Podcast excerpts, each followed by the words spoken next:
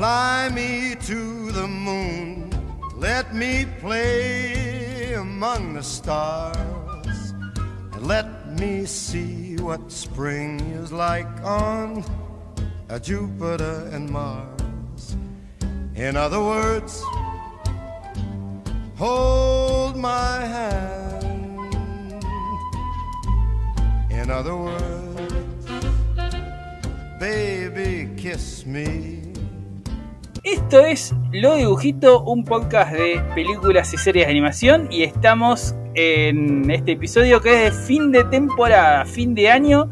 Esto se va a subir el 31 de diciembre con esto lo comprometo al gremista. Si lo estás escuchando el primero, quiere decir que se equivocó. Y quien se asoma victorioso cerrando un año lleno de éxitos es el esgrimista de la palabra. Buenas, buena gente. Buenas, Sapo, ¿cómo están todos? Yo esperaba que sea un saludo amargado, entonces hacíamos así el chiste. Sí, buenas, buenas tardes. No, no, no, vos, vos decís que yo terminé arriba, yo te la simulo. te miento sin problema y te digo que el cierre de año es maravilloso. A mí lo único que me faltaría es una invasión extraterrestre. Y con eso cierro una línea de infortunios, infortunios que me han sucedido en solamente 15 días. Yo creo que veo venir a los extraterrestres, empiezan a tirar el rayo ese de la muerte y mi reacción sería un me. Yo, yo te, daría- yo te daría igual. Sí, está todo bien, mátennos tranquilos, no pasa nada. En este episodio no vamos a. spoiler, vamos a decir, tal vez sí, pero vamos a hacer una especie de balance del año. No elegimos una película para cerrar, porque existen las, las películas de Año Nuevo no. Debe haber alguna, pero es difícil. El otro día hablando con un amigo para hacer un programa para así funcionan las historias, dijimos que, por ejemplo, La vida maravillosa de Walter Mitty sería una buena película para cierre de año, ponele. No sé si la viste. No, no la vi. No la vi. Eh, deja hacer mucho balance de, oh, voy a cambiar mi vida y cosas por el estilo. Porque viste que la gente llega el 31 de diciembre y piensa que puede resetear su vida y hacer cosas distintas. Creo que los Mitchell vs. las máquinas eh, arranca en, al fin de- del año, ¿no? Sí. Ah, y seguro hubo algunas películas de Año Nuevo con el I2K, allá lejos en el tiempo. Claro, sí. Sí, muy, muy poquitas. Si animás, debe ser esa que te digo, la bicha versus las máquinas, pero. Mucha película romántica con fin de año, ¿no? Esta cuestión del cierre. Ah, eso sí, totalmente. El conteo ahí en Nueva York, que cae la bola esa gigante. Con el árbol gigantesco y la gente patinando. Qué imagen tan contradictoria para nosotros en la TAM. Todo lo relacionado con las vísperas de Navidad y Año Nuevo y el invierno. Cuando acá hacen 39 grados y se derriten las luces de la calle. Mira, yo creo que lo que tenemos que hacer es armar un cafecito de los dibujitos, juntar plata con eso para hacer un programa especial y el cierre de año del 2022 lo hacemos en Nueva York. O en una cámara frigorífica. lo que sé, lo que podamos, lo que podamos buscar con el cafecito, una de las dos. Con el cafecito, si alcanza, alquilamos una cámara frigorífica de una carnicería que no le haya ido muy bien en ese cierre de año y lo hacemos ahí adentro. Total, flasheamos todo set y listo. Yo llevo mi arbolito de Navidad. ¿Tenés, ¿Armaste el arbolito? No lo armé, pero lo tengo. ¿Por qué? Porque ustedes saben que el esgrimista es el orgulloso dueño de dos gatos. Así es. Y todos sabemos qué pasa con los gatos y los árboles. Por eso lo vengo esquivando, lo van a trepar, lo van a tirar, se va a romper todo. Y te van a mostrar los pedazos que le sacan.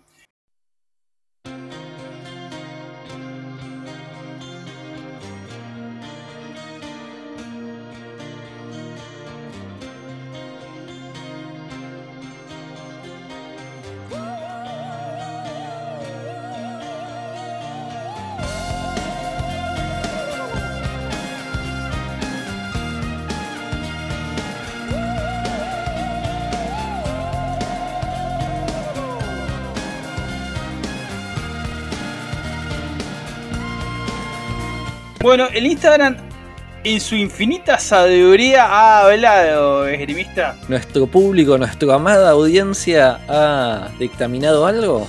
Sí, vos sabés que yo en el momento que hice una especie de versus en el Instagram de las películas que hemos reseñado y pensé que no iba a participar nadie, que, iba- que todo esto lo tenía que inventar.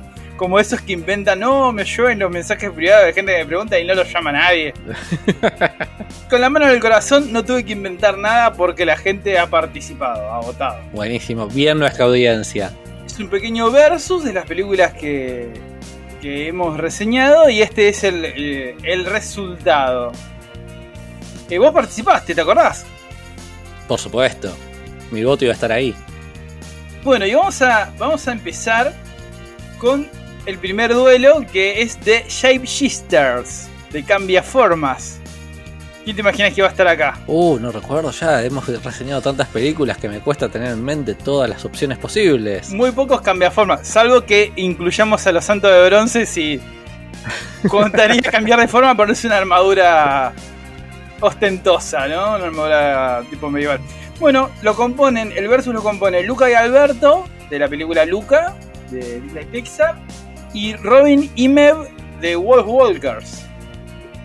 Si esto fuera televisión, si esto fuera un canal de YouTube en vez de un podcast, les estaríamos mostrando imágenes ahora de cómo Luca y Alberto se transforman en esas especies de sirenos, tritones, y a Mev y su amiga transformándose en dos lobitas adorables.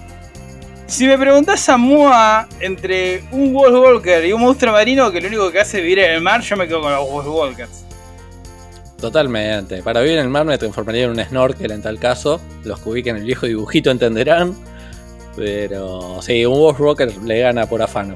Inexplicablemente no sabemos cómo los snorkels absorbían aire porque bueno, era contradictorio a lo cómo funciona un snorkel. Pero no nos metamos con eso. Yo pensé que este iba a ser mucho más elevado, pero la diferencia no fue mucha. Con el 55% de los votos ganaron los Wall Walkers, Robin y Mev contra Luca y Alberto, 45% de los votos. No es tanto, no es tanto. Yo pensé que iba a ser eh, una goleada esto. No, no, para mí no estás teniendo en cuenta el factor que es mucho más conocida la película Luca y con eso robó votos por gente que la vota solo porque no conocen la otra. Ah, puede ser, puede ser el elemento. Bueno, seguimos. El segundo duelo es de eh, equipos de héroes. Y acá tenemos a los queridísimos Bronze Saints, los santos de bronce. Los caballeros del zodíaco. Eh, sí, que la, la, canción de los terrores, que fueron a una desventura en Asgard con cosas muy inexplicables y confusas. Contra los Teen Titans, que lo único que hicieron durante toda la película es sentarse en un sofá a ver otra película. Y ser derrotados, básicamente. Sí, no cometieron ningún acto heroico. Acá por goleada ganaron los bronce, los santos de bronce con el 90% de los votos. merecida victoria, como equipo de superhéroes estuvieron mucho más a la altura. O sea, pero fueron un desastre. Así todo siendo un desastre en su película, los santos de bronce ganaron. y son los guardianes del universo. sí, sí, jamás, jamás guardianes del universo. esa, esa canción está mal. Bueno, tenemos eh, duelo de villanos, villanos realistas, mi querido Tenemos a, por un lado, a Hércules Visconti, el villano del, uno de los villanos de Luca, y la chusma iracunda de Frankenweenie.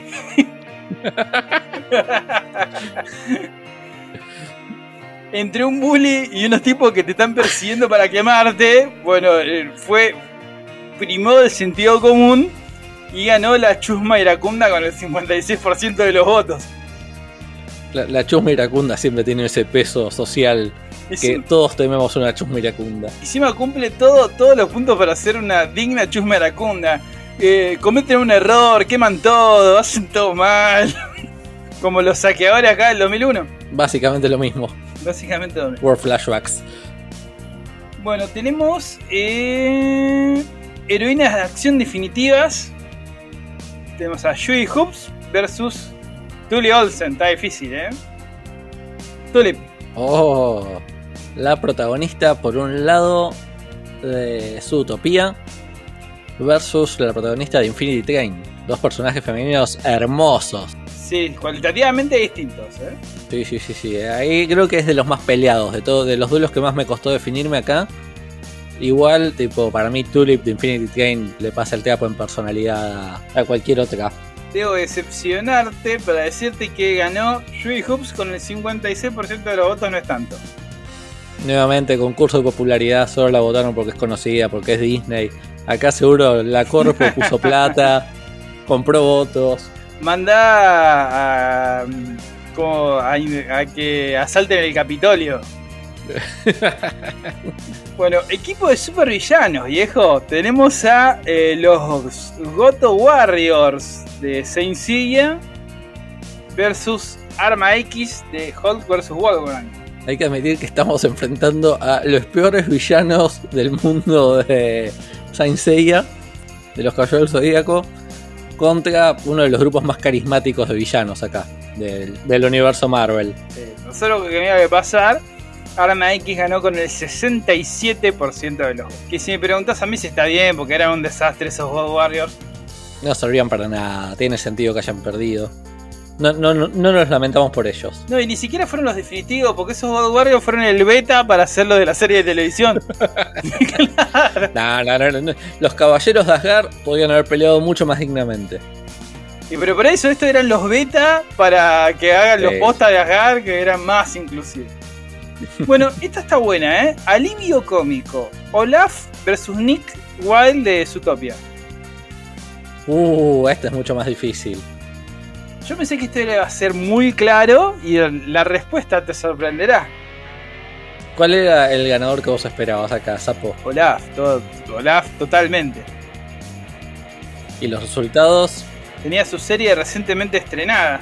Ganó Nick Wilde con el 65% de los votos. Por bastante encima. Por un montón. No sé. Yo creo que acá hay voto bronca en contra de Olaf. Que hay gente que no lo soporta y le votó en contra. Porque, tipo, ¿sabes qué? Me caes mal, pendejito de nieve. Una Sos insoportable. Algo muy similar a lo que pasó en las eh, votaciones legislativas en nuestro país este año. Exactamente. la- La realidad y las votaciones de los dibujitos se condicen. No votaron a favor de Nick, votaron en contra de Olaf. Estaban muy enojados con él. Bueno, seguimos con equipo de criaturas, el team, team de criaturas. Tenemos los Nerlax de los jóvenes titanes, los jóvenes titanes de Space Jam contra los monstruos de los años 50 de Frankenweenie. Qué desafío extraño, ¿eh? Para armar acá, tipo. Muy extraño, muy extraño, pero yo pensé que. eh, Yo también la tenía bastante clara acá, digo, acá quieren que ganar. Pero no, acá ganó la nostalgia. Ganaron los Nerlocks por el 56% de los votos. Yo creo que, como vos decís, es más el voto noventero, porque en realidad. Los Nerlocks son los Nerlocks, loco, y los monstruos de los años 50 son los monstruos de los 50. Esos son mis argumentos. Esto es falta de cultura, ¿te das cuenta?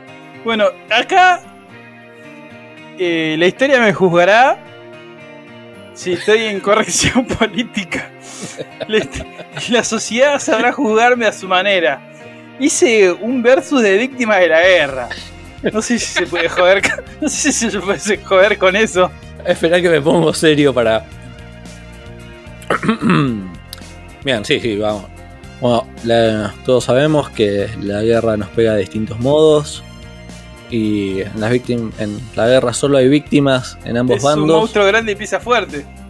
Pero a veces hay que medir qué víctima de la guerra merece ganar en una competencia. Este reality show yo lo armo bien y lo compran. Así que tenemos en una esquina Marjan Satrapi de Persepolis, que sufrió la, todo lo que es eh, la guerra en Medio Oriente. y en la otra esquina Seita y Setsuko, que vivieron los últimos momentos de la Segunda Guerra Mundial en Japón. Esto está bueno, ¿no? Te Imagínate que sos gerente de programación. Yo te digo, che, voy a armar un especial de víctima de guerra.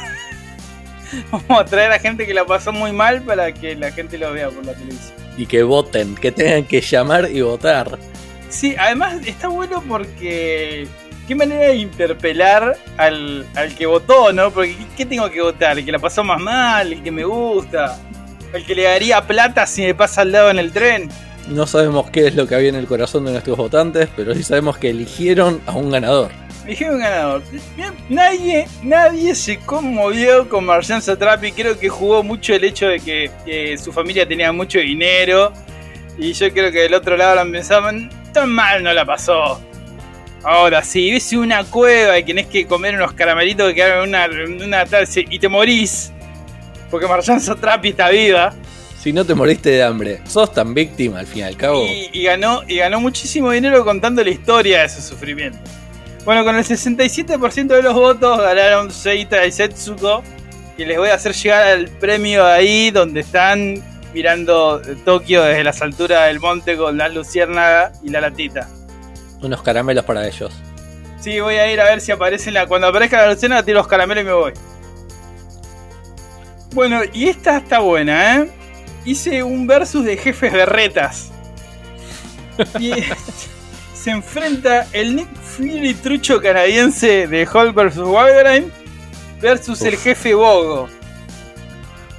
No me vas a negar que los dos son bastante berreta a su manera.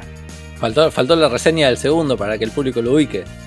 El jefe Bogo es el jefe de la policía en Zootopia que hace todo lo posible para que a Judy Hoop le vaya mal, que sa- sacarle del destacamento. La odia por acomodada en un sentido y porque está ahí para dar una imagen de las minorías y los herbívoros. En realidad ya se, ganó el puesto, pero el jefe Bogo no lo, tiene entre ceja y la quiere sacar encima y le pone un ultimátum para que resuelva un caso si no la, la despide. Bastante, bastante malo el jefe Go. Nunca, nunca ayudó en ningún momento de la aventura de Judy. Siempre fue un, un palo en la rueda. Y el Fury Trucho es un peligro, pero para la ciudadanía. Porque eligió todo mal. O sea, tiene todos los recursos de las Fuerzas Armadas de Canadá y manda a un mutante con un largo registro de violencia y falta de control a encontrar a otro superhumano que no tenían bien la data. Son, es un desastre ese chabón. Y parece que tiene un puesto muy alto en la milicia. Ni hablar de que tiene los dos ojos, lo cual le resta un montón como Ah, versión sí. Fury. ¿Qué les costaba poner un parche o una mandíbula de plata? Todo eso intimida mucho a la hora de poner un personaje militar. Y bien, ¿qué dijo nuestra audiencia? Tenemos el único, el primero y único empate, señor. 50% de los votos para Nick Fury Trucho canadiense Chihuahua. O sea, están a la par. Hermoso, los dos a la final, los dos se llevan el premio. Los dos ya me, hace, muy difícil ya hacerse llegar a Canadá, Mercado Libre no llega hasta ahí. Y no sé dónde queda Zootopia. Así que bueno, desde acá, felicidades. No- nos quedamos uno cada uno y los tenemos en su honor, si les parece. quedate de Zootopia porque ese es el más difícil de conseguir. Cuando, cuando me diga encontré la entrada a Zootopia Sapo, yo me pongo una careta y vamos. Perfecto, dale, hacemos eso. No sé con qué animal te representás, pero tengo esa de caballo que sale en internet. Y sí, voy como caballo entonces. Yo te doy esa, yo voy con la del sapo y le vamos a entregar el premio al jefe Bobo. Tenemos un. eh, no, no hacen ruidos animales en Zootopia, vas a parecer como un demente. Hablan, hablan normal- normalmente en Zootopia. Es cierto. Vamos a llegar y a decir, ¿por qué su, su compañero tiene un problema, un retraso mental? Y vas a estar. Es un involucionado. Vamos a tener un problema, Grimita, te van a poner en un hospital psiquiátrico de Zootopia y yo te voy a tener que sacar de ahí. Bueno, ya tenemos el plot de la película, perfecto. Sí, tenemos el plot de, de Zootopia 2. Em, tenemos, por último, por último, sí, tenemos un ranking de manipuladores de masas, de villanos. Uh, Y acá se es el que más me gusta, y además se coparon un montón con este. Eh, enfrenta a Lord Protector y Dawn Bellwether, la villana de Zootopia. Dos potencias se saludan acá, ¿eh? Y claro, claro, yo creo que entran en esta categoría de manipuladores de masas. Eh, son vill- los villanos del control social. Los más temibles. Repasemos yo, eh, ¿cuál quieres elegir? Te dejo a vos, que sé que te gusta mucho, a Lord Protector. Repasemos el plan de Lord Protector y quién es. Muchas gracias porque sí, le, tengo mucho amor a este personaje, a quien odio también. Lord Protector es el villano de Wolfwalkers. Es un lord inglés que está ahí queriendo manejar al pueblito este, que está al lado de un bosque, queriendo que controlen a los lobos del bosque porque nada de tener la vida salvaje cerca y nada por el estilo. Acá hay que sacar todo para poder cosechar. Lo único que importa es la guita que vamos a sacar de vender todas estas semillas. Es el enemigo principal al punto de que maltrata al papá de la protagonista, a la protagonista, a la amiga de la protagonista. Pone a todo el pueblo en modo turbo iracundo en algún momento. Controla soldados, manda a matar gente, manda a quemar el bosque. La verdad es que pocos villanos han hecho tantas maldades como este Lord Protector. Yo creo que Lord Protector, eh, a diferencia de Don Bellwether, va a lograr algo que eh, lo hace. Es algo esencial para todo villano en esta categoría de control social o manipulador de masas, es que domina a este pueblo construyendo un enemigo. Sí, el enemigo que son en principio los lobos, pero también termina siendo en cierto modo lo desconocido, lo ajeno, todo lo que no es propio de ellos, todo lo que sale del control estricto que él quiere imponer. Exactamente, que también es una especie de transculturalismo que él mismo había efectuado en otro lugar se, se revela en la película y se puede dominar una situación similar y ahora me encuentro con otra. Que maldades habrá hecho el Lord Protector por ahí. Maldito, maldito conquistador, colonizador. Y Don Belweder hace lo mismo, pero en un espectro un poco más social y urbano. Se vale de los perjuicios de, y discriminación que subyacen en toda sociedad en o todo centro urbano, de toda sociedad centralizada, para usarlo a su favor y construir una disidencia. Que es eh, volcar una imagen negativa de los depredadores que viven en su utopía. Además es una ovejita, está esta cosa del lobo disfrazado de oveja, buenísimo.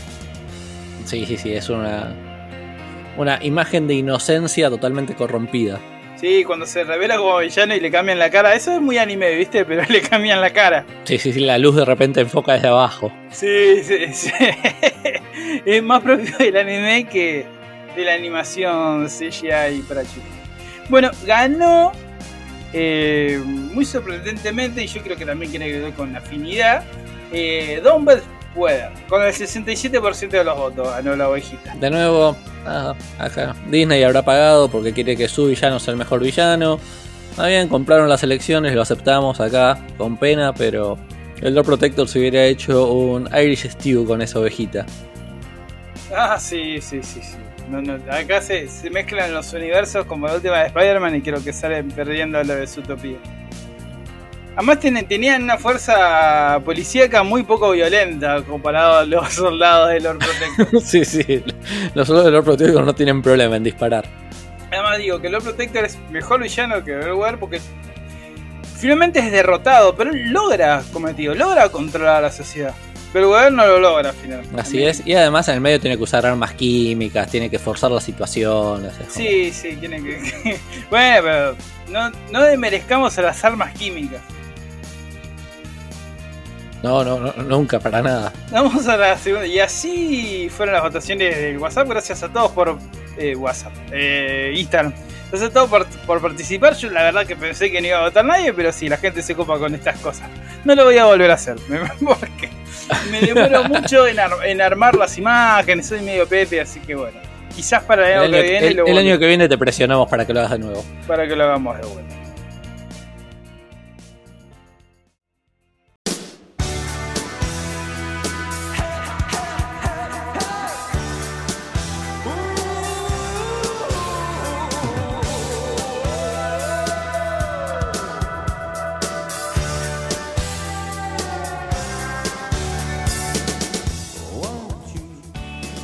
Ahora hemos diagramado una sección con el esgrimista para este fin de temporada que es está compuesta por las cosas que vimos este año.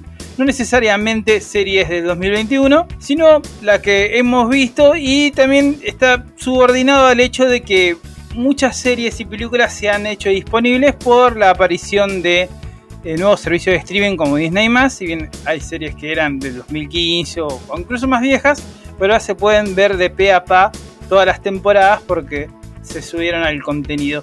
Y este es el caso, por ejemplo, de, eh, empiezo yo, Star vs. la Fuerza del Mal, la serie 2015. Y las cuatro temporadas están disponibles en Disney Es una serie de acción, aventura y comedia para chicos, pero muy disfrutable para cualquiera, como se suelen hacer ahora este tipo de animaciones. Y si bien eh, hay muchas referencias a un a, a He-Man, a Sailor Moon, como referencias de la construcción narrativa de la serie.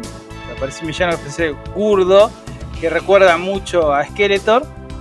El estilo de animación es muy moderno o muy habitual en el sentido que es muy parecido a Gumball o a Steven Universe los Green también tienen. Es un estilo que se está usando mucho en la animación. Con esos espantosos nuevos Thundercats. No sé si lo viste vos. Los que son medio como chibi.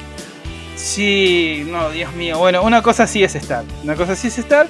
Y sigue la vida de una princesa que vive en un reino mágico y que ella hereda por de una varita mágica de generación en generación. O sea, acá la, la manda más es la reina de- del mundo este que se llama Yunis, un mundo que existe en otra dimensión y se ha quedado en el mundo de fantasías de espadas medieval. Y Star es muy rebelde, no quiere seguir sus deberes de princesa y le dan dos opciones.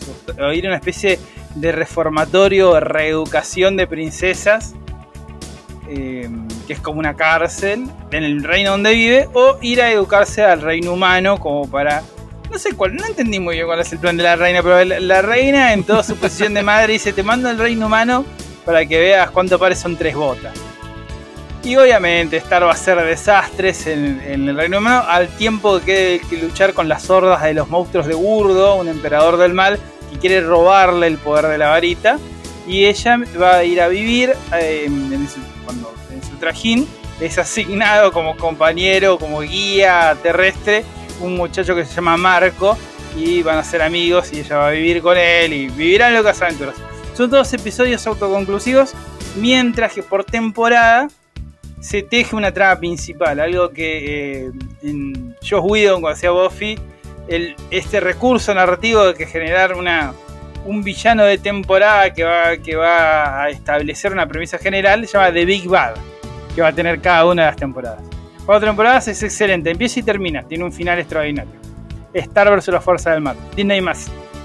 Suena interesante, la verdad, así que esa tomo lista, vale, tomo nota para sumarla a la lista de cosas a ver. A vos te va a encantar. Sí, sí, yo- a mí ese tipo de series en las cuales los capítulos son autoconclusivos y hay un Big Bad, como decías, me suelen atrapar bastante, así que le voy a tener que dar una chance. Bueno, por mi parte, lo que yo quiero comentar que vi este año son las películas u ovas de Evangelion. Las cuatro películas remake continuación son un engendro bastante extraño que salieron. En realidad, bueno, 0, es- 2.1, 5.4, Exactamente. Rewind, Relove, You Cannot Redo. Es, es bastante complejo el mundo de títulos de Evangelion. Pero en realidad solo una salió este año, es justo decir. Las otras tienen varios años ya, fueron saliendo con bast- muy espaciadas. Con, con lo cual también hay mucha evolución de la animación, no solo respecto a la serie original, sino entre ellas. La última que salió tiene mucha animación computada, todo ya como un derroche de recursos. Pero la verdad es que tengo que poner ahí un, un aviso, un warning para nuestro público, que es que las recomiendo a quienes hayan sido fanáticos de Evangelion. Si no Ah, vieron la serie original, si no les interesa, no la vean, no van a entender un carajo, no está tan bueno. Pero los que hayan amado a nuestro trupe de adolescentes y manejando robots muy emocionales, eh, vale la pena verlo, continúa la historia de un modo interesante, le da otra interpretación. Así que puede, puede ser bueno verlo, ¿Puedo hacer una intervención, mi amigo Grimer? por supuesto. Mire, yo en su momento, el, el joven y prometedor adolescente de los 90, Sapo, era fanático de Evangelion, todos lo éramos. Leía las revistas que explicaban la trama, elementos, después blogs. Aún así, yo vi estas películas y no entiendo nada. Así que imagínese, es una advertencia para el público.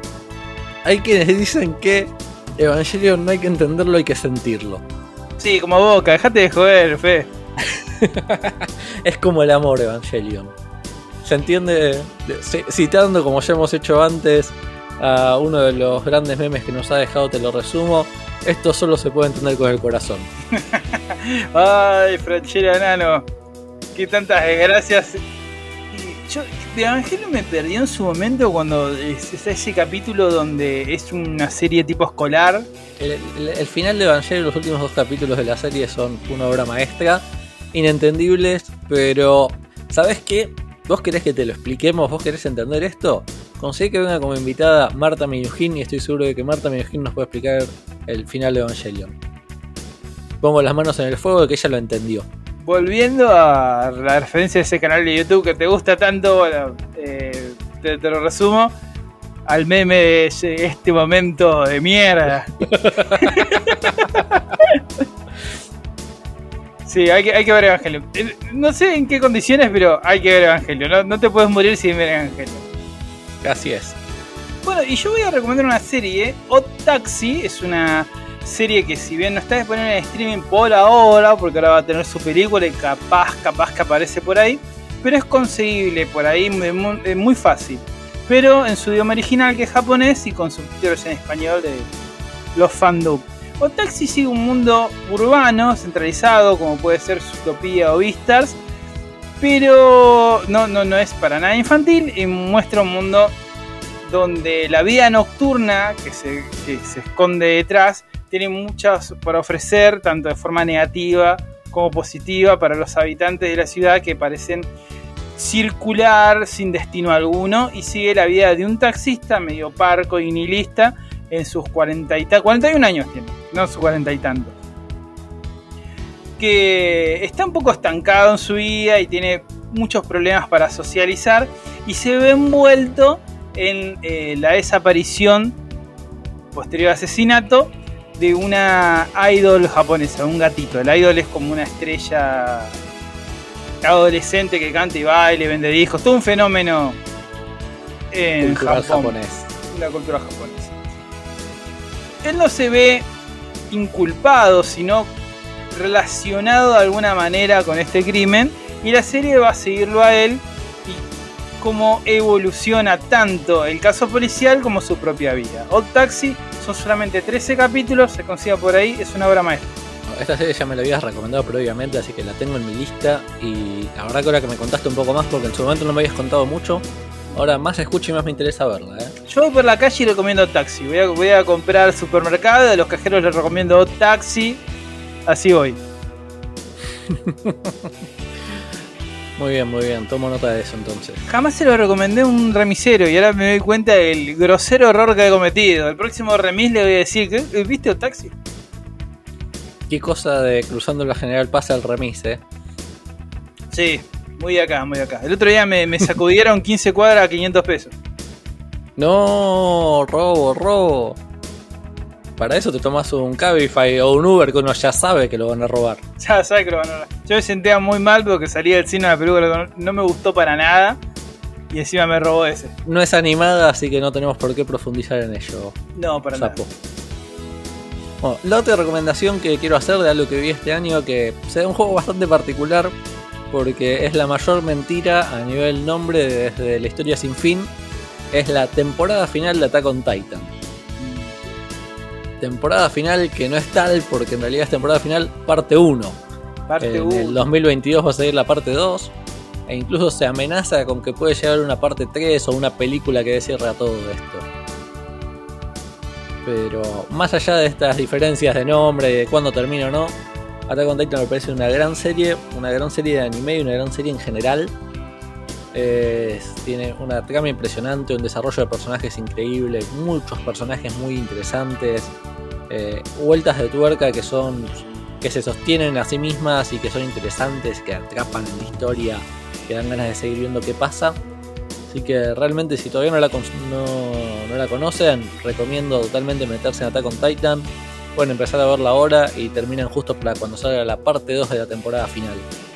Bueno, y esta, yo eh, sigo yo. Esta es una serie de la misma, o sea, comparte esta característica con Star Wars a la Fuerza del Mal. Es una serie que ya tenía sus años, pero Disney, la Disney más la recató. Son estas series salían en Disney XD, esta versión más para chicos más grandes que tenía Disney en su versión de televisión por cable.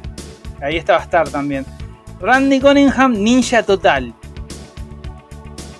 Es, es espectacular esta serie, es una serie de acción, aventuras y mucho humor que sigue a este Randy que vive en un pueblo que cada 400 años va el nacimiento de un héroe que es el ninja. Es un, es un ninja místico, o sea, él se pone un traje mágico que lo convierte en un ninja con un conjunto de poderes y debe defender a la ciudad de los ataques de un hechicero que fue aprisionado por el primer ninja, pero sus influencias, eh, eh, teje sus influencias cada 400 años para liberarse de su prisión y conquistar al mundo. eh, la serie cuenta con el diseño de personaje de John Vázquez. John Vázquez es un capo, es un historietista que venía de, la, de, las historietas para adultos. Eh, muy heavy, muy heavy las historietas de, John Vázquez, si bien eran cómicas, pero tenía, por ejemplo, una de las historietas de él era un feto de un conejo en un frasco.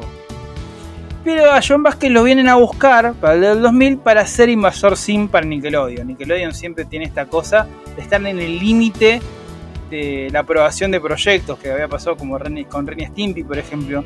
Y Invasor Sim es una serie extraordinaria, pero no tuvo muchas temporadas porque chocaba mucho esto de que no sabíamos hasta qué punto era para adultos Invasión Sim, Invasor Sim, Invasor Sim, o para, para chicos, ¿no? Que tenía imágenes grotescas.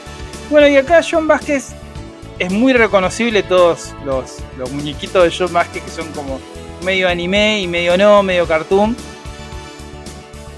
y los eh, todos los que son los capítulos son todos autoconclusivos. Eh, está el monstruo de la semana y es muy gracioso. Son, son chistes que pueden disfrutar los chicos y yo son esas series que uno, uno disfruta verlas porque eh, son todos muy lindas. Y además tienen esta cosa de, mm, de que cada capítulo le da un mensaje. Es muy Spider-Man, ¿no? Le da un mensaje que debe aprender Randy sobre los deberes de ser un superhéroe. Randy Coneja Ninja Total.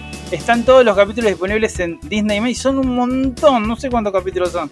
Son cuatro temporadas, pero es un montón. Porque por cada episodio de 23 minutos vienen dos historias.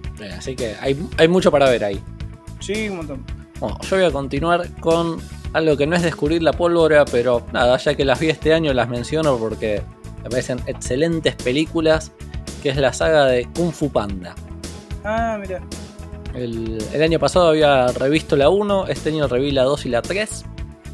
Y debo decir que me parecen de las mejores películas animadas que hay, me parece una saga que se mantiene bastante bien. La primera es la mejor, siempre pasa esto en este tipo de películas. Pero las otras se mantienen bastante ahí. Se mantienen en pie. No, decaen demasiado. Eh, me parecen no solo excelentes películas animadas, sino excelentes películas de artes marciales y de aventuras, así que realmente las recomiendo un montón si alguien no las vio. Y si hace mucho que no las ven, véanla, vean por lo menos la 1 de nuevo, porque realmente tiene momentos espectaculares, tanto de diversión como de emociones, de pelea. Hoy en día creo que serían mucho más reconocidas todavía de lo que fueron en su momento con todo lo que tenemos ahora del boom de las películas de superhéroes y demás. Sí, además fue un aventurarse en el cine de animación con el cine de Hong Kong de artes marciales. Sí, sí, tipo, toma muchísimas referencias a películas clásicas de artes marciales y demás, y lo hace funcionar, realmente. Y hay algo de, que quiero mencionar de las películas de Kung Fu Panda es el cast, cómo castean a los villanos ahí está Gary Oldman en la segunda y el villano de la tercera es J.K. Simmons. Sí, sí, sí, sí, consiguen tipo actores de la San Perra, incluso bueno, también los protagonistas. Sí. tanto Jack Black como el resto de sus amigos, digamos, son todos actores conocidos y que le ponen mucha onda al, papel. Y se nota que están ahí tipo haciéndolo con mucho cariño. Sí, es genial que aparezca en el, en el cast mencionadísimo Jackie Chan y dice dos, tres palabras. Sí, sí, sí, eh, tiene esos pequeños robos. Sí, esos pequeños robos. Sí, sí. Hay una serie de Kung Fu Panda, no, la vi, así que no podemos decir nada. No sé si la viste vos. No, tampoco puedo opinar de la serie, sé que existe, pero eso no. Las series de películas animadas de Disney las vengo esquivando todas, creo.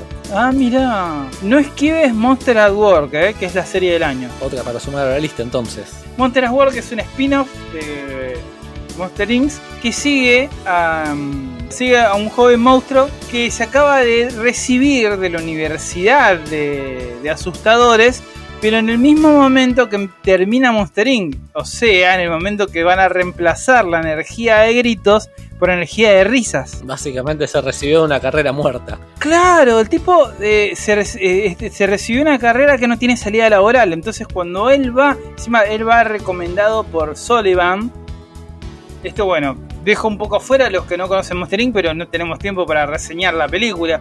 Él va recomendado por Sullivan, que era un asustador muy famoso, muy congraciado. pero no se sabía que se, que se iba a reemplazar la energía. Entonces él va y le dan un empleo no calificado. Lo único que le pueden dar es el departamento de. de ¿Cómo se llama? Técnico, el departamento de, de reparaciones. Mantenimiento. Mantenimiento, no me salía la palabra. El sector de mantenimiento, que es en el sótano, como todo- todos los sectores de mantenimiento. en el sótano. Y está muy bueno cómo rescatan todos los elementos de la vida laboral. Es espectacular. El jefe medio camiseta, que es exagerado. ¿Cómo están, no? Lo del mantenimiento, porque ellos no son empleados calificados. Entonces, los escritorios que tienen son escritorios que encontraron tirados, una radio de ahí, un, de- un taller, un depósito. Ta- ta- Tan real, tan las cosas que uno vio en las empresas. Es genial, aparece uno del, del equipo de trabajo que dice, vos viniste acá, porque lo ve un joven universitario, viste, y el otro que está 10 años en el mismo puesto, que aspira a ser supervisor, vos viniste acá a cerrucharme el piso, no, a mí no me importa, este trabajo de mantenimiento y cosas así.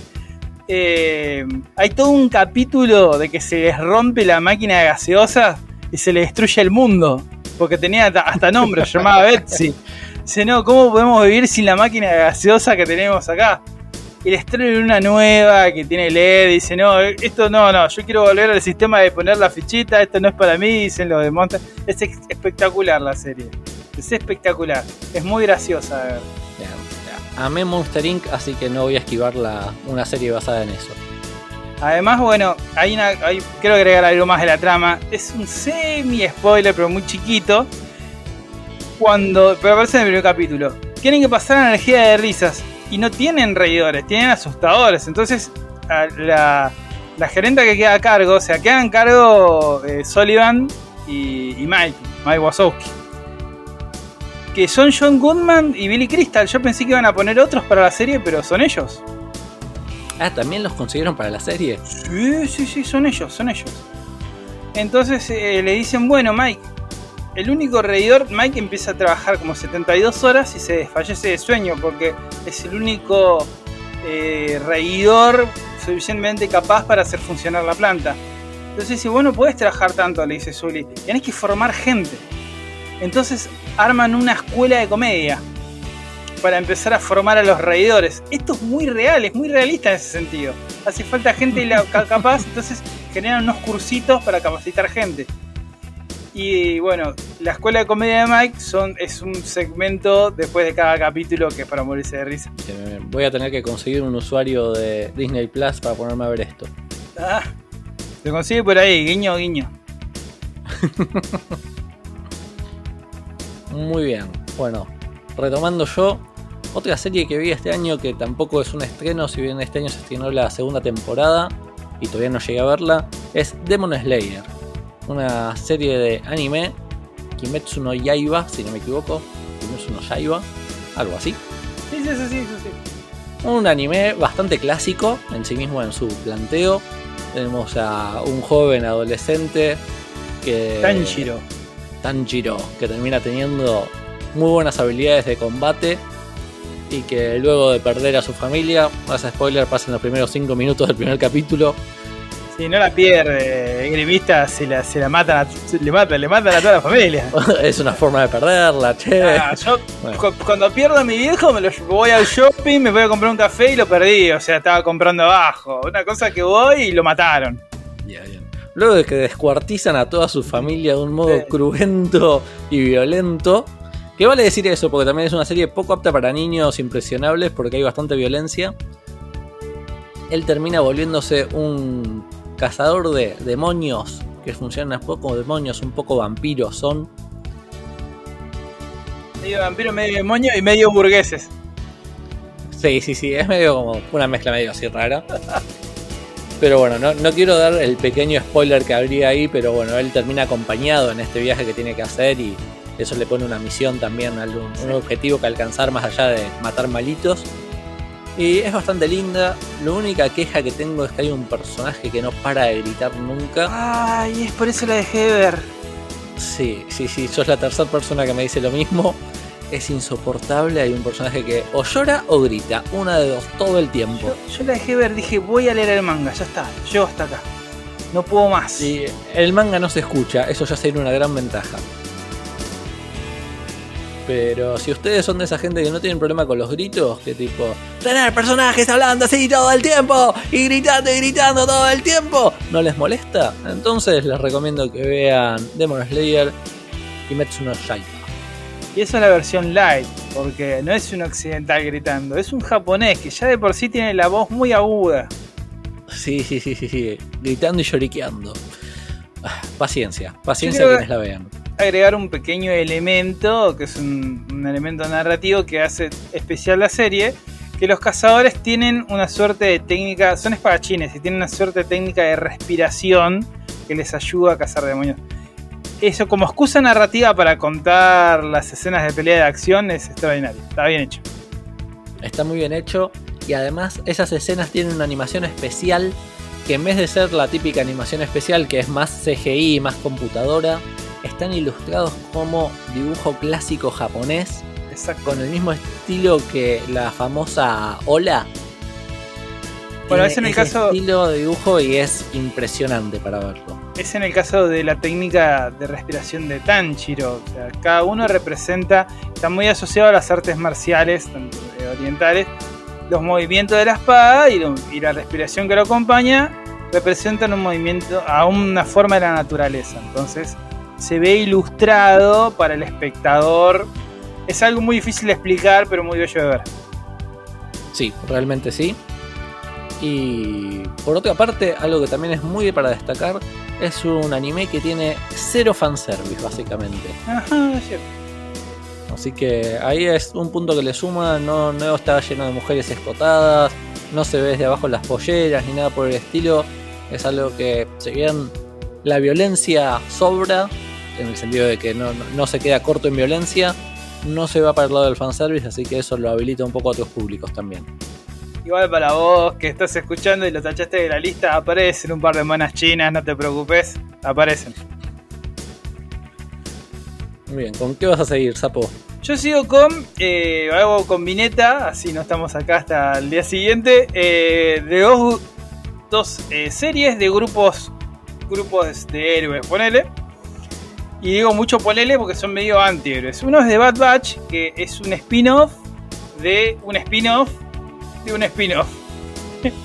es el spin-off de el, eh, un capítulo de la temporada 7 de las guerras clónicas de Star Wars que estuvo basado en la película Guerras Clónicas, la segunda de la segunda parte de Star Wars, la saga original que empezó con el episodio 4. Buscalo, o sea que no me equivoqué, es así. Sí, sí, sí, sí, puedo dar fe de que todo el camino que, que marcaste es el correcto. Y sigue en Clone Wars, parte de la trama principal, es la existencia de un ejército de clones a disposición de la República, que son todos clones de un mercenario que se llama Jango Fett. Y eso los va a ayudar a liberar la batalla con eh, eh, un bando disidente, que después de tener su conclusión la venganza de los Sith. The Bad Batch va a seguir a el lote malo, que es una suerte de escuadrón de clones que salieron mal. Y esto está bueno, ni- como excusa narrativa, porque a, a salir mal estos clones los distingue como personajes. Les marcan la diferencia para que no sean todos iguales. Y ese clásico team me hace- recordar mucho eh, esta fórmula de las tortugas ninja, ¿no? Uno es el genio, el otro es el agresivo, el otro es el más táctico, uno es el líder. Y tienen la misión de escoltar a una persona, a una persona muy especial de un lado de la galaxia a otro. Es muy entretenido, tiene todo el espíritu de aventuras de Star Wars y te encariñas con todos los personajes que son este tipo de antihéroes que en un momento álgido deciden tomar el camino del bien y hacer lo correcto. Esta cosa de, ah, no son tan malos, porque no cruzan ciertas líneas. The Bad Batch está completo en Disney+. Súper recomendable. La otra, que es un reciente estreno de Netflix, Super Crooks. Super Crooks estaba, es un anime de, ay, no sé cuántos capítulos, son menos de 10, que está basado en la novela gráfica de Mark Miller. Que acá hay algo especial. Yo no quiero spoilear nada porque la serie juega mucho con la sorpresa. Pero digamos que muy al estilo de Invencible o The Voice, sigue a una versión menos superheroica, es una historia de superhéroes, pero los pone fuera del eje de lo convencional, ¿no? Cometen errores, hasta crímenes, en pos de un objetivo común y sigue las andanzas de este chico Johnny Boy, lo, conocemos de que es chico, y es un mundo donde los seres humanos tienen despertares, que son el nacimiento de poderes. Y este Johnny Boy tenía una familia muy disfuncional, la madre era un poco complicada y él le nacen poderes eléctricos. Y todo el primer capítulo, que se llama Electro Boy, es un capítulo muy similar a la historia de Spider-Man. Él tiene un amigo gordo que dice, no, vos tenés que ser superhéroe. Ah, no dije que eh, eh, es un spin-off de eh, Jupiter Legacy. Para quien vieron la, serie de Netflix, es un spin-off, está, comparte universo con Jupiter Legacy, otra historieta de superhéroes. Y este Johnny marca su camino, se construye un trajecito, pero algo va a pasar en el capítulo 1 que va a marcar la línea de la serie. Y no lo puedo revelar más, pero es extremadamente recomendable Super Crux. incluso ahí agrego nada más que la serie pega el giro entre el capítulo 1 y el 2, digamos. Es como cuando uno termina de ver el 1, puede no saber todavía qué, qué implica ese giro, y recién cuando ve el segundo capítulo llega a comprender la magnitud que tiene. No, ¿no te diste cuenta en el primero? No estaba, tipo, está insinuado, no está mostrado del todo, me refiero. Bueno, para terminar, yo voy a comentar una película que yo no soy tan fanático como mucha gente, pero se cometió una gran injusticia y por eso quiero que la mencionemos, que es La familia Mitchell vs. las máquinas, que recientemente salió a la luz que no está nominada a Oscar a Mejor Película de Animación y la verdad que merecía su lugar ahí. Yo no la habré amado, pero tiene cosas muy buenas.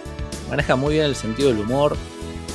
Es del mismo estudio que hizo Spider-Man Into the Spider-Verse. Que y tiene varios guiños parecidos, varios efectos del mismo estilo. Y realmente es una película que gustó muchísimo, que tuvo mucha llegada con el público y merecería haber sido reconocida, así que si no lo reconoce la academia, la reconocemos nosotros acá en Lo Dibujito. No sé si vos pudiste verla, Sapo. A mí no me gustó la película, pero debo reconocer que mm, tendría que haber estado nominada para Mejor Película Animada porque la animación es increíble. Sí, sí, sí, sí. Tiene un manejo de las luces, de mm. las escenas, de los cortes, del montaje que es increíble, la verdad, como vos dijiste.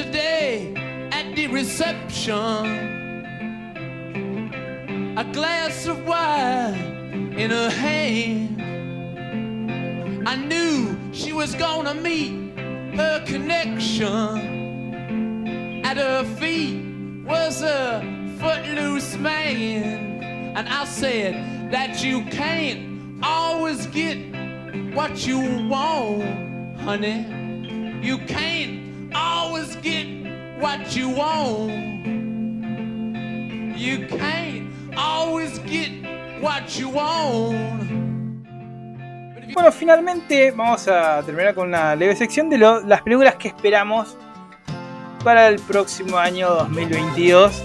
Estamos a dos días que se termine el 2022 cuando grabamos esto. Em, Ahí tienen la marca de la pila que le va a poner Sapo a editar esto para que ustedes lo puedan escuchar el 31. Si terminamos de grabar esto, voy a arrancar a editar. El primer, la primera película que yo espero es The Bad Guys, los, los, eh, los tipos malos. Es una película de animación CGI que está basada en los libros infantiles de Aaron Blakely, que sigue a una banda de... Es muy bueno porque es más... la referencia es más literaria que cinematográfica, pero va a funcionar bien. Es una banda como de mafiosos que visten de traje, son, son como los reserve dogs de la literatura infantil, que están compuestos por los villanos habituales de los cuentos. El lobo, la serpiente, la araña y el tiburón. Esos personajes que suelen hacer de malos en los cuentos infantiles. Que ellos deciden reformarse. Y no están acostumbrados a hacer buenas acciones. Con lo cual lleva a ser una historia muy hilarante. No sé cómo el tráiler es muy bueno. Es una animación, la animación y el estilo de dibujo difiere muchísimo de las ilustraciones infantiles de Blaley, completamente distinto, pero bueno, es una propuesta interesante. Hay muchos, muchas historias de, de Bad Guys que hizo Blaley, en una se enfrentan a alienígenas, así que imagínate qué buenos que se volvieron, se volvieron casi héroes. Es, es- suena interesante la hora, el, el planteo por lo menos. Sí, en, la en el tráiler de la película se plantea exactamente eso, ¿no? El- tienen eh, por accidente incurren a hacer una obra del bien y eso le- les pega de la manera para, para establecer reformarse. Siempre podemos redimirnos. Yo- no es muy profundo el mensaje de redención, sino que va la, la- la idea de eh, este chasco de cómo la gente que no está acostumbrada a hacer cosas, a cosas buenas intenta hacerlo y ahí está en la comedia. Y es lo mismo pasa en los libros infantiles. ¿Vos, eh, vos loco?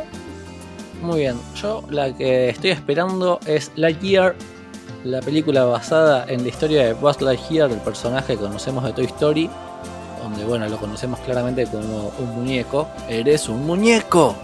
Sí. Y- Otra vez el spin-off del spin-off. Sí, totalmente, porque vamos a estar viendo una película donde lo que nos van a contar es la historia del personaje en el cual se basan para hacer las historias de Buzz Lightyear, de donde sale el muñeco de Buzz Lightyear. Claro, recordemos. Que- No es la historia del muñeco que se cree el personaje, sino del personaje en que se basó el muñeco.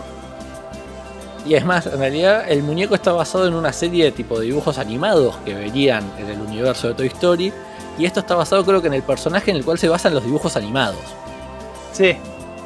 Así que, que sería un astronauta, básicamente. Un astronauta real, entre comillas. Y pinta interesante. Vamos a ver qué hacen. La animación se ve impresionante. Realmente tipo, tiene un- una calidad de imagen muy bella. En un estilo más realista que lo que es Toy Story. Eso iba a decir, se ve una historia muy solemne. No un- que sea algo cómico, o hilarante, o grandilocuente. Sí, al menos el trailer nos insinúa, nos promete algo que podría ser perfectamente una película live action. Mm. Sí, sí, sí, me, me raro. Puede salir bien, ¿eh? Vamos a verlo, sale bien o mal. Es una que el año que viene voy a ver seguro. Bueno, y en esta seguramente vamos a estar de acuerdo con vos. Eh, la segunda de Spider-Verse, que vos me recordás el nombre bien. Bueno, la primera fue Spider-Man's Into the Spider-Verse y esta es Across the Spider-Verse. Que parec- parecería, o sea, es muy confuso el trailer que mostraron, una animación espectacular, pero parecería que seguiría eh, con la historia planteada con la escena después de créditos de Into the Spider-Verse. Sí, si bien por cómo se ven los personajes eso parece que pasó un tiempo, deberían haber pasado un par de años desde lo Sí. que fue el final de la primera, digamos. Está grandote Miles. Miles está más grande, también está más grande Gwen, cosa que a Miles seguramente le va a interesar. Sí, y aparecen, vos sabés que aparecen los. Eh, vos esto es todo el trailer, ¿no? Eh, los portales dimensionales del universo de Strange, así que eso me da mucha esperanza. ¿Podemos hacer acá spoilers de Spider-Man o no corresponde para nada? No lo vi, así que no lo hagas. Bien, no, no, no, no. No voy a hacer un spoiler, voy a decir solo lo que yo tenía en mente antes de ver la película. Y lo planteo del mismo modo que lo tenía en mente. Yo antes de ver la película de Spider-Man tenía la esperanza de que apareciera Miles Morales en modo dibujito animado mezclado en la película. Ah, hubiese estado muy interesante si es que no pasó. Tal vez pasa, tal vez no pasa, no lo Tal vez sabemos. pasa, tal vez no pasa. Si llegara a pasar, te lo voy a recriminar para siempre, porque es como que me lo estás diciendo encubierto. Era una teoría. Mi teoría era qué bello que pasara eso. A mí me pasó que tuve un spoiler inintencional con que está relacionado, como vos decís, con, con mi expresión de deseo que aparezca. ¿No? Estaba con un amigo le digo, eh, no, lo que pasa con tal película es que pueda estar relacionada con. Ah, ¿cómo supiste que aparece Mengano? Y ahí me spoileó el final. No. Qué Claro, cuando pasan esas cosas. Él pensó que, que- que yo eh, había visto, ¿no? Pero no, era como una expresión de deseo mía. Pero finalmente, bueno, ahora sé que se cumplió. Si no vieron Spider-Man 3, pueden comentar en nuestro Instagram diciendo si para ustedes va a aparecer o no Miles Morales en Spider-Man 3. Con lo cual, al hacer, al hacer este anuncio, el esgrimista me obliga a verla lo más rápido posible, porque el Instagram lo manejo yo. Así que recibo un mensaje que me dice, cuando apareció Mengano. No, no, no, no, no. Si la vieron no tienen que comentar nada. Respeten los spoilers, por favor. Bueno, eh, tenés, eh, bueno, en, en esta congeniamos. ¿Tenés alguna más para esperar a la que viene? Bueno, la otra que quería que mencionemos, que vimos el trailer justo antes de grabar y me parece que merece una mención Ah, por tu sí, yo amor a su, a su casa matriz, es DC League of Super Pets, Genial. la liga de las super mascotas de DC. Hubo varios. Hubo incluso una serie animada con las historias de, bueno, el principal es Crypto, el perro que es el perro Superman, que es un personaje posta que aparece en las historietas. Los demás son medio inventados. Y el trailer es muy divertido porque es, es medio el humor Mitchell versus las máquinas de esto de lo cotidiano, llevado. Crypto tratando de despertar a Superman. Sí, un, un super perro despertado en un super hombre. Claro, el único que pudo despertar a Superman es un super perro, hay que ser un perro kryptoniano y es, es, es muy es muy gracioso. Sigue el plot, para los que vean el tráiler, es una película con los estas mascotas de DC, pero muy al estilo, a ver te lo voy a explicar, muy al, al estilo de estas películas de CGI con animalitos, como esa de el, el mundo secreto de las mascotas, ese que había un conejito cabezón. Sí, sí. Hay mucho de ese humor, ¿sabes el nombre real de esa película? No, no recuerdo el nombre. Hay mucho de ese tipo de humor Sí, sí. y también en la ilustración, muy entre comillas porque es CGI, el estilo estético de, de los animalitos. Y bueno, sigue el plot, sigue un plot clásico que es como vos me decías antes, es algo que suele hacer mucho DC, que cuando toma un grupo de héroes menores o que se desprenden de la Liga de la Justicia, la trama casi siempre es que la Liga de la Justicia es derrotada y ellos quieren que salvar el día. Creo que medio se aseguran ahí que no intervenga la Liga. Un poco lo contrario a lo que hace Marvel, donde simplemente ignoran el resto de los superhéroes, la película donde no están de protagonistas. Acá en vez de eso tenemos algo que lo justifica. Sí. Y es algo que suele pasar incluso en la historieta, cuando pasa algo muy grave. Y si, bueno, ¿y dónde está la Liga de Justicia? No, está peleando el espacio con, con un pulpo que se está comiendo la dimensión, no sé. Y te, y te dicen eso. Por eso no están acá. Si no, es como que te llama. Que se llama Superman, te che loco, acá hay un hombre de hielo que está haciendo. Mira, yo de mil amores, loco, eh. De mil amores, eh. Pero ahora estoy en otro lado, en la zona fantasma. No, no, no así. Es muy lindo lo que se ve y es muy gracioso. Está, eh, me sorprendió mucho que la voz de Crypto es Dwayne Johnson, La roca. The Rock. Y aparece eh, otro personaje en el grupo de héroes mascotas, que es Kevin Hart. Ellos estuvieron juntos en una película de Buddy Movie, tuvieron mucha química, o sea, me imagino que acá también van a ser igual de graciosos. Y de esta manera termina el fin de temporada, el fin de este episodio de Lo Dibujito. Tenemos confirmación real para la próxima temporada, a menos que el esgrimista, no sé, te vas una gira por el universo o te queda por acá. A menos que me obliguen a ir a la gira por el universo, yo voy a estar acá firme como rulo de estatua para nuestra segunda temporada. Tenemos mucho para ver en 2022. Hay muchas series que queremos presentar en programas especiales. Películas bizarras y que no vio nadie y que a nadie le importan y que nosotros queremos reseñar. Acá está la Así lista de. Aquí estaré, sapo.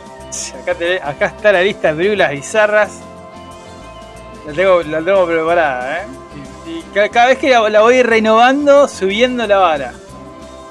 Bueno, hacemos un brindis virtual porque ni siquiera es 31 de diciembre y nos despedimos a- hasta la próxima temporada. No quiero entrar en esto de que. ¡Ah! Mirá, ahí está el brindis. Cachín. No voy a Cachín, hacer cachín. ninguna promesa para el año que viene. ¿Cómo deben estar? La- A mí, yo creo que recuerden, no sé, ¿vos recordás qué, cuáles fueron tus promesas de fin de año en el 2019? 2019. no hablamos del 2019. Claro, porque qué genial la sorpresa de lo inesperado, ¿no? Así que creo que 2020 nos ha, demostrado que un cambio cronológico no hace a la renovación total de nuestras vidas. No, no, no. Ya los años son un continuo inconexo, incoherente e interminable. Bueno, y antes que nos agarre el bajón de fin de año, nos vamos a despedir de este fin Alegría, de alegría. Olé, olé, olé. Este fin de temporada de Lo Dibujito ha sido todo un viaje, mi querido amigo. Hasta el próximo año. Bienvenido otra vez a la radio con un nuevo sencillo navideño, una versión de El amor está en todas partes. Solo que hemos cambiado la palabra amor por Navidad. Sí, eh, ¿es un mensaje importante para ti, Bill? No mucho, Mike. La Navidad es una época para la gente que comparte su vida con alguien a quien ama. ¿Y no es tu caso? No es mi caso, Michael. Cuando era joven y tenía éxito, fui insensato y muy egoísta, y ahora me he quedado sin nadie, arrugado y solo. Vaya, muchas gracias, Bill. ¿Por qué?